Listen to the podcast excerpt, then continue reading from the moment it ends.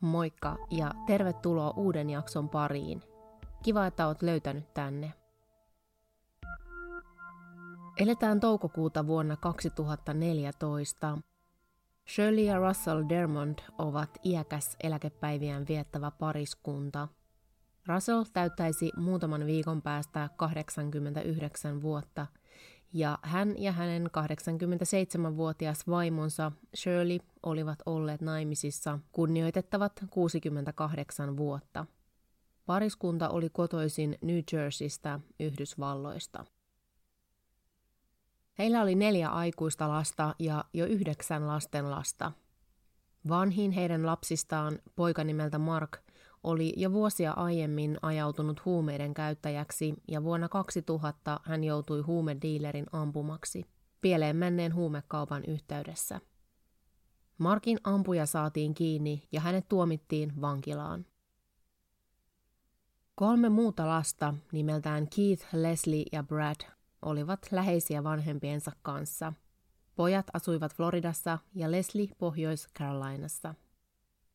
Russell on myös sotaveteraani. Hän palveli merivoimissa toisessa maailmansodassa. Sen jälkeen hän työskenteli New Yorkissa kellotehtaan johtajana ja myöhemmin ravintola-alalla franchising-yrittäjänä, ja sieltä hän sitten jäi eläkkeelle lasten ottaessa vetovastuuta yrityksestä. Shirley ja Russell olivat jo 15 vuotta asuneet suljetulla vartioidulla asuinalueella Great Watersissa, Georgiassa, Okanee-järven rannalla. Tuolla alueella oli paljon varallisuutta ja useimmat ihmiset siellä viettivät eläkepäiviään esimerkiksi alueeseen kuuluvalla golfkentällä. Paikka oli ideaali Shirleylle ja Russellille. Se oli rauhallinen ja sopivan syrjässä – mutta kuitenkin kohtuullisen ajomatkan päässä palveluista ja heidän läheisistään. Shirleyn ja Russellin talo oli melko mukava, vaatimattomasti sanottuna. Se oli valtava ja upea kaksikerroksinen talo, jossa oli yli 300 neliömetriä asuinpinta-alaa. Talon kuului myös oma ranta ja laituri Oknee-järvelle – Tämä laituri oli aika iso ja siihen pystyi rantautumaan isohkollakin veneellä. Heidän talo sijaitsee melko syrjäisessä osassa tuota asuinaluetta. Lähin naapuri asuu noin puolentoista kilometrin päässä. Shirley ja Russell rakastavat asua tuossa pienessä suojatussa yhteisössään. Niin paljon, että he olivat sanoneet lapsilleen, että kun he kuolevat, he haluavat, että heidän tuhkansa sirotellaan Okonee-järveen. Vaikka iäkkäitä, niin Shirley ja Russell ovat melko hyväkuntoisia ja he ovat myös aktiivisia ihmisiä. Päivät täyttyvät kävelyistä ja lukemisesta. Russell pelaa säännöllisesti golfia ja Shirley harrastaa pienellä porukalla bridgeä, tekee ristisanatehtäviä ja osallistuu läheisen kirkon toimintaan. Toukokuun alussa Russell oli hoidellut kauppa- ja apteekkiasioita. Shirley oli osallistunut Britke-ryhmäänsä. Perjantaina toinen toukokuuta Russell nähtiin kävelemässä golfkentällä lähellä kotiaan. Lauantaina kolmas päivä toukokuuta pariskunta oli kutsuttu naapureilleen kylään Kentucky Derby hevostapahtuman niin sanottuun kisakatsomoon, katsomaan tuota tapahtumaa TVstä ja muutenkin viettämään iltaa. Sovitusta poiketen Dermondit eivät kuitenkaan ilmaantuneet illan viettoon, eivätkä myöskään ilmoittaneet esteestä, mikä ei ollut heille lainkaan tyypillistä. Kuluu sunnuntai ja kuluu maanantaikin, ja nuo samat naapurit alkavat olemaan todella huolissaan, sillä he eivät ole saaneet puhelimitse yhteyttä Shirleyin tai Russelliin tuon derpyillan jälkeen. Tiistaina kuudes päivä he saapuvat Dermondien talolle etsimään pariskuntaa. He koputtavat oveen, mutta kukaan ei vastaa – he kuitenkin huomaavat, että ulkoovi ei ollut lukossa ja he astuvat sisään taloon. Naapurit huomaavat, että talo on tyhjä, mutta kaikki näyttää ihan siltä, että Shirley ja Russell olisivat vain piipahtamassa jossain ja palaisivat pian. Tavarat olivat paikallaan ja kaikki näytti olevan ihan kunnossa. Etsittyään läpi talon pariskunnan mies siirtyy tarkistamaan autotallia, ja siellä autotallin lattialla makaa selällään päätön, ilmeisesti miehen ruumis, teepaidassa, boksereissa, kylpytakissa ja aamutossuissa. Ruumis oli ympäröity pyyhkeillä, ilmeisesti tarkoituksena estää veren leviäminen. Naapuripariskunnan vaimo soittaa hätäkeskukseen miehen etsiessä Shirleytä. Jostain syystä naapurit eivät osanneet pelätä, että kuka ikinä oli murhan takana, olisi vielä talolla. Myöhemmin varmistuu, että autotallista löytynyt ruumis on Russellin. Hänen päätään ei löydetä rikospaikalta. Tapauksen tutkiminen käynnistyy heti sheriffi Howard Silsin johdolla. Shirley ilmoitetaan välittömästi kadonneeksi ja hänen katoamisilmoitusta jaetaan niin uutisissa, lehdissä kuin teidän varsilla digitaalisissa mainostauluissa. Yhteisön asukkaat myös keräävät merkittävän summan palkkioksi sille, joka antaisi ratkaisevan vihjeen tapauksen selviämiseen. Seuraavien päivien kuluessa etsiä-koirat tutkivat alueen, sukeltajat järven lähialueet, pariskunnan lapset ja naapurit kuulustellaan, mutta tutkinta on umpikujassa.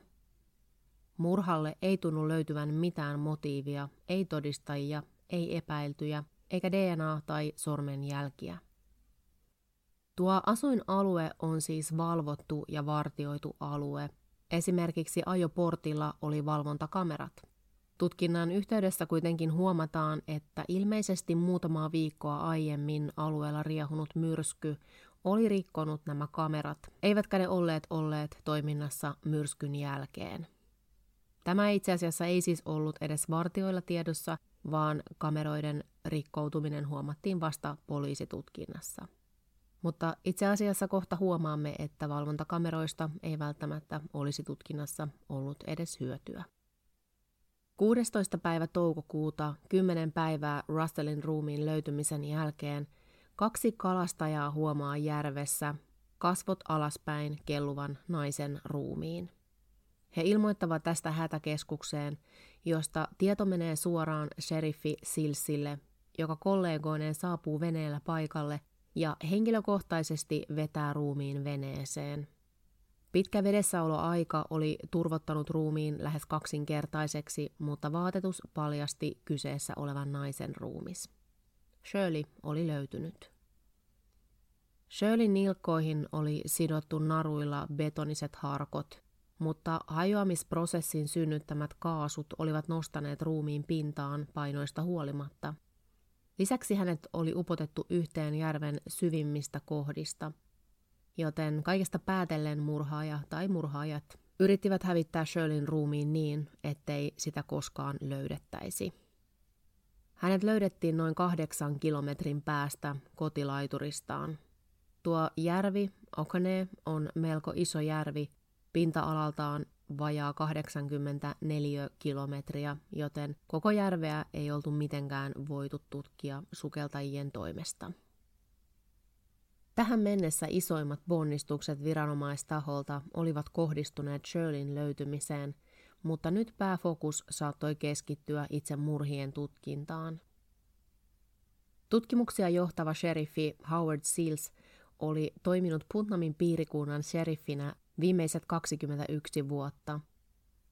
Hän oli monella tapaa melko karikatyyrinen etsivä, sellainen viiksikäs sikarin polttelija, ja hän oli myös aika kova suustaan.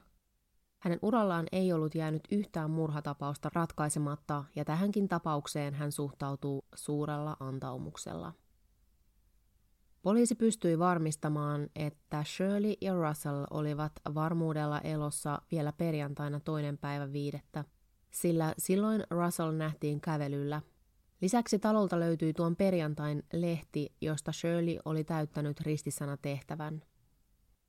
Oletettavasti seuraavan päivän eli lauantain iltana Shirley ja Russell eivät enää olleet hengissä, sillä silloin heillä olisi ollut nuo derbyjuhlat, joihin eivät saapuneet. Ruumiden vaatetuksesta poliisi ajoitti kuolemat tuon päivän aamuun – Russell oli aamutakissaan löydettäessä, Shirleyllä oli jo päivävaatteet yllään. Pariskunnan lapset ovat kertoneet, että Russell piti niin sanotusti hitaista aamuista ja hän saattoi viihtyä aamuasussaan pitkälle aamupäivään.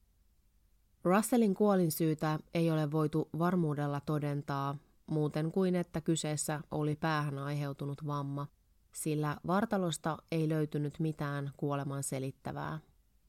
Pää oli irroitettu, luojan kiitos, vasta kuoleman jälkeen. Usean lähteen mukaan hänen vaatteistaan löytyi pieniä jälkiä siitä, että hänen lähellään olisi käytetty ampuma-asetta, joten on mahdollista ja yleisesti uskottu, että häntä oli ammuttu päähän. Melko pian poliisi tulee johtopäätökseen, että murhaaja tai murhaajat ovat todennäköisesti tulleet talolle vesiteitse, tai ainakin heillä on täytynyt olla vene käytössään. Shirley ja Russell eivät omistaneet venettä, eikä heidän rannassaan ollut muita venepaikkoja tai veneitä. Shirleyn ruumiin toimittaminen siihen paikkaan, josta se löytyi, vaati ehdottomasti veneen, Tuo järvi oli neljän piirikunnan vapaassa käytössä ja siinä pystyi kulkemaan suhteellisen isollakin veneellä. Hyvin erikoinen piirre on se, että poliisin mukaan Shirleytä ja Russellia ei tapettu heidän talossaan. Se oli edelleen putipuhdas, eikä sieltä löytynyt mitään jälkiä verestä tai edes kamppailusta – Luettuani tästä paljonkin mulle jäi epäselväksi, laskiko poliisi autotallin osaksi taloa vai ei, mutta sieltäkään ei löytynyt muita verijälkiä kuin Russellin pään irrottamisesta syntynyt lammikko. Mutta jos häntä olisi ammuttu päähän, tästä olisi jäänyt jälkiä muuallekin. Mutta kuitenkin kaiketi teoriassa on mahdollista, että Russell tapettiin autotallilla ja Shirley muualla mahdollisesti vasta myöhemmin, vaikkapa veneellä, jolla hänet kuljetettiin tuonne löytöpaikalle. Russellin pään irrotuskohta oli todella siisti ja se oli tehty huolella, rauhallisesti ja hyvin terävällä veitsellä ja todennäköisesti sellaisen ihmisen toimesta, jolla oli jotakin kokemusta asiasta. Tällainen saattaisi tulla esimerkiksi metsästyksen yhteydessä kyseeseen. Selvästi murhaaja tai murhaajat olivat yrittäneet voittaa aikaa. Russellin ruumis oli ympäröity pyyhkeillä, jottei veri valuisi ulos autotallista paljastaen tilannetta, ja Shirleyn ruumis oli kivipainoilla upotettu järven pohjaan. Poliisi ei pysty varmuudella sanomaan, oliko murhan takana yksi vai useampi henkilö, mutta yleisesti epäily kallistuu useamman kuin yhden henkilön tekoon. Tämä tapaus on todella mystinen, sillä tästä ei tiedetä juuri muuta kuin se, että koska pariskunta oli viimeksi nähty elossa, mistä heidän ruumiinsa löydettiin ja noiden ruumiiden yksityiskohdat. Mitään lisävihjeitä talolta tai ympäristöstä ei löydetä, kuten ei myöskään mitään epäilyttävää pariskunnan elämästä tai lähipiiristä, joka voisi olla kytköksissä murhaan. Satoja ihmisiä kuulustellaan ja haastatellaan, pariskunnan pankkitiedot ja testamentit tutkitaan, puhelintiedot selvitetään, mutta mitään vihjettä siitä, miksi heidät murhattiin, ei löydetä. Pariskunta vaikuttaa niin tavalliselta kuin mahdollista. Talolta ei myöskään oltu viety mitään arvoesineitä, vaikka niitä olisi ollut helposti saatavilla, kuten esimerkiksi Russellin tuhansien eurojen arvoinen Rolex-kello – Myöskään lunnasvaatimusta ei löytynyt, eikä talolta löytynyt jälkiä kamppailusta, loukkaantumisesta tai edes murtautumisesta. FBI teki jokaiselle pariskunnan lapsista valheen paljastuskokeen, jonka heistä jokainen myös läpäisi. Vuosi murhien jälkeen sheriffi kertoo, että poliisi on saanut vihjeen eräältä naapurilta, ja tuon vihjeen mukaan mieshenkilö olisi nähty lähellä Dermontien taloa murhien aikaan tai hieman niitä ennen. Ilmeisesti näköhavainto oli kuitenkin sen verran kaukaa ja sen verran epäselvä, että miehestä ei pystytty tekemään esimerkiksi piirrosta, eikä tuo vihje johda sen pidemmälle. Mitä Shirleylle ja Russellille sitten tapahtui ja miksi, Tämä on tänä päivänäkin epäselvää. Poliisi ei ole juurikaan sen pidemmällä kuin mistä aloitettiin, ja se tekee tästä tapauksesta niin hämmentävän. Mua itseäni ihmetyttää paljon se, että miksi Shirleyn ruumis haluttiin hävittää lopullisesti, mutta Russellin ruumis jätettiin melko helpostikin löydettäväksi.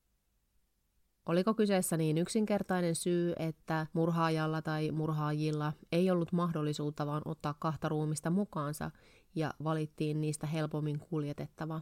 Vai oliko tärkeää, että nimenomaan Shirleyn ruumista ei löydettäisi? Toinen erikoinen seikka on tuo Russellin kadoksissa oleva pää. Sheriffi Sills on kertonut, että hän alkuun ajatteli, että sillä olisi jokin kuvainnollinen merkitys, että tekijä tai tekijät halusivat ikään kuin jättää viestin, ja että pään vieminen oli viesti tai varoitus jostain tai jollekulle. Mutta sitten hän on tullut siihen tulokseen, että Todennäköisesti luoti oli jäänyt Russellin pään sisään ja tekijä tiesi, että se voitaisiin mahdollisesti jäljittää häneen, ja siksi vei pään mukanaan. Russellin päätä ei siis tänä päivänäkään ole löydetty. Mä itse pohdin sellaista vaihtoehtoa, että olisiko sekin upotettu järven pohjaan. Pelkkä pää ei ehkä kehitä samanlaisia kaasuja kuin itse vartalo, ja se on painoilla varustettuna saattanut vaan pysyä pohjassa mutta kuka tietää. Mä myös mietin sitä, että murhaajat tai murhaajat ovat olleet selvästi aika turvallisin mielin talolla. He eivät ole tuntuneet pelkäävän, että joku tulisi keskeyttämään heitä. Mitään sellaista kiirehtimistä tai paniikkia siellä ei vaikuta olleen. Russellin pää oli irroitettu kaikessa rauhassa ja huolellisesti. Lisäksi tekijän on täytynyt etsiä talolta esimerkiksi näitä pyyhkeitä, jotka löytyivät Russellin ruumiin vierestä – Talo oli kuitenkin yli 300 neliöinen, joten kaikki ei suinkaan ole ollut ihan siinä käden ulottuvilla. Käydään sitten läpi muutamia eri teorioita siitä, mitä heille on epäilty käyneen. Jokainen näistä on ihan yhtä mahdollinen ja mahdoton. Aloitetaan läheltä, eli pariskunnan lapsista, Keithistä, Leslistä ja Bradista – Olisiko joku tai jotkut heistä voineet vaikkapa perinnön toiveissa murhata vanhempansa? Oliko ehkä jollakulla heistä vaikkapa niin akuutti rahan tarve, pakkotilanne, etteivät voineet odottaa niin sanottua luonnollista poistumaa? Pitää muistaa, että Russell oli jo lähes 89-vuotias ja Shirleykin lähellä samaa ikää, joten heillä tuskin olisi ollut useita vuosia jäljellä muutenkaan. Ja jos perintö olisi syynä murhiin, olisi todella epäloogista piilottaa Shirleyn ruumis. Ilman ruumista olisi mennyt vuosia ennen kuin hänet olisi voitu julistaa kuolleeksi ja perintö ollut vapaasti jaettavissa. Lisäksi tuohon tekoon liittyy niin brutaaleja yksityiskohtia, että tuntuu vaikealta ajatella, että kukaan rahan takia murhaisi vanhempansa noin. Kolmelle aikuiselle lapselle tehtiin siis valheenpaljastuskokeet FBIn toimesta ja heillä oli myös alibit tekoajalle. Tietenkin jonkinnäköinen palkkamurha on mahdollinen vaihtoehto myös näiden lasten toimesta. Rikoshan vaikuttaa suhteellisen ammattimaisesti toteutetulta. Mutta edelleen, jos lapset asialla, niin miksi hävittää äidin ruumis?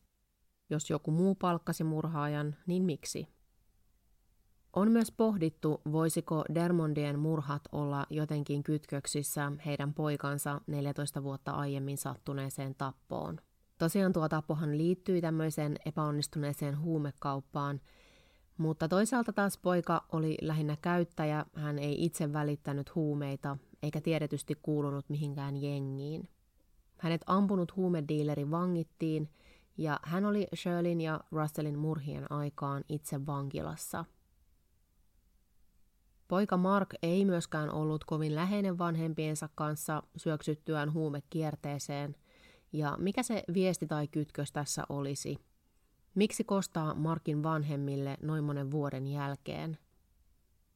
Tämä tuntuu melko kaukaa haetulta. Mä mietin myös sellaista vaihtoehtoa, että olisiko joku pariskunnan kolmesta elossa olevasta lapsesta – joutunut rikollisten kanssa jonkinnäköisiin ongelmiin, vaikkapa pelivelkojen takia, ja Dermondien murhat olisi tälle merkki siitä, mitä hänelle tulisi käymään, mikäli rahoja ei tulisi. Tai mahdollisesti vaikka joku heidän lapsenlapsistaan.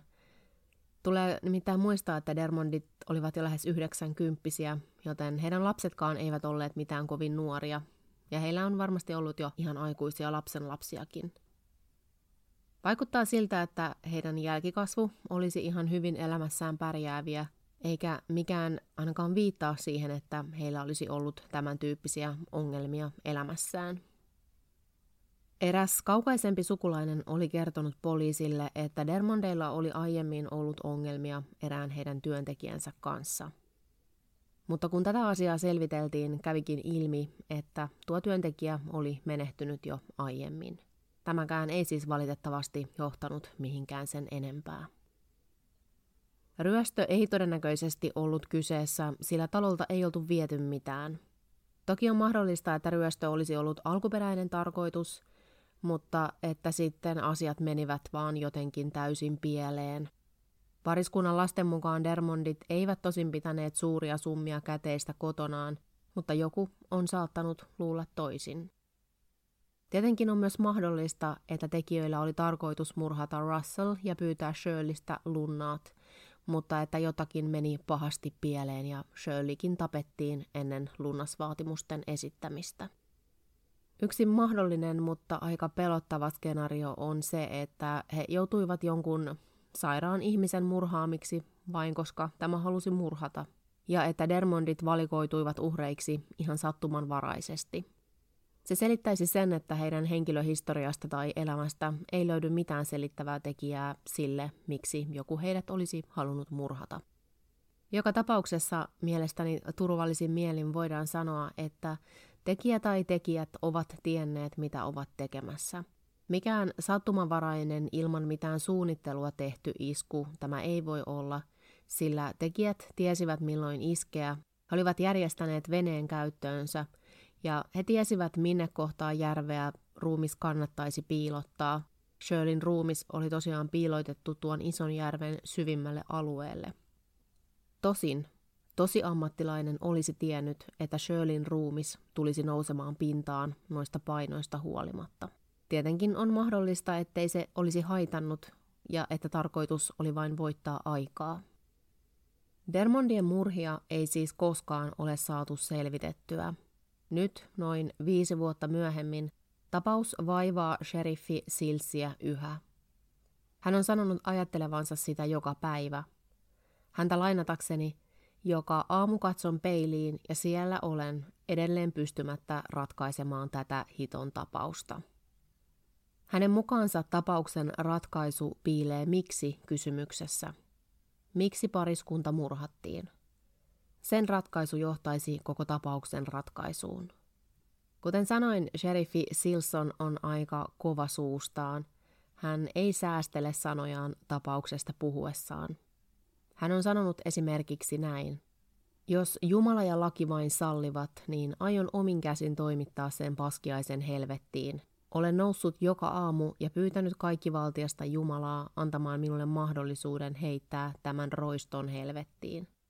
Tämä paskiainen tai nämä paskiaiset tarvitsevat sitä, ja he tarvitsevat sitä pahimmalla mahdollisella tavalla.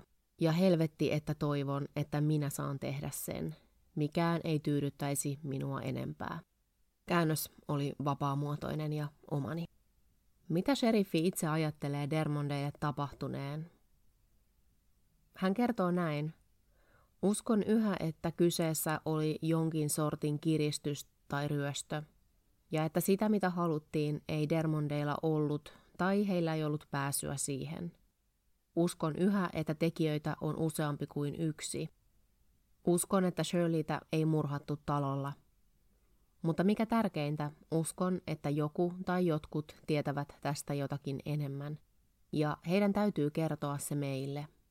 Lainaus päättyy. Mun mielestä toi viimeinen lause on aika mielenkiintoinen – koska on ihan selvää sanomattakin, että tekijä tietää tästä jotakin, mutta viittasiko Sils tässä nyt sitten johonkuhun muuhun? On totta, että Shirley ja Russell olivat saaneet elää pitkän ja epäilemättä onnellisen elämän, ja he olivat hyvin hyvin iäkkäitä. Mutta mun mielestä sille kauniille elämälle tämä on jotenkin ihan käsittämättömän brutaali päätös. Ja tuntuu, että se tahraa sen koko muiston, mikä vanhemmista nyt lapsilleen ja lapsen lapsilleen jää. Mä toivon, että saisin kuulla teidän ajatuksia tästä tapauksesta. Tämä on niin mielenkiintoinen ja monisyinen. Kannattaa tosiaan käydä katsomassa maanantai mysteerin Instagramista tapauksen kuvia, niin tämä tapaus hahmottuu paremmin. Kiitos tosi paljon, kun kuuntelit tämän jakson. Tämä oli omasta mielestäni todella mielenkiintoinen tapaus ja toivon, että sen sain sellaisena välittymään myös teille. Mutta kuullaan taas ensi maanantaina ja siihen saakka moi moi!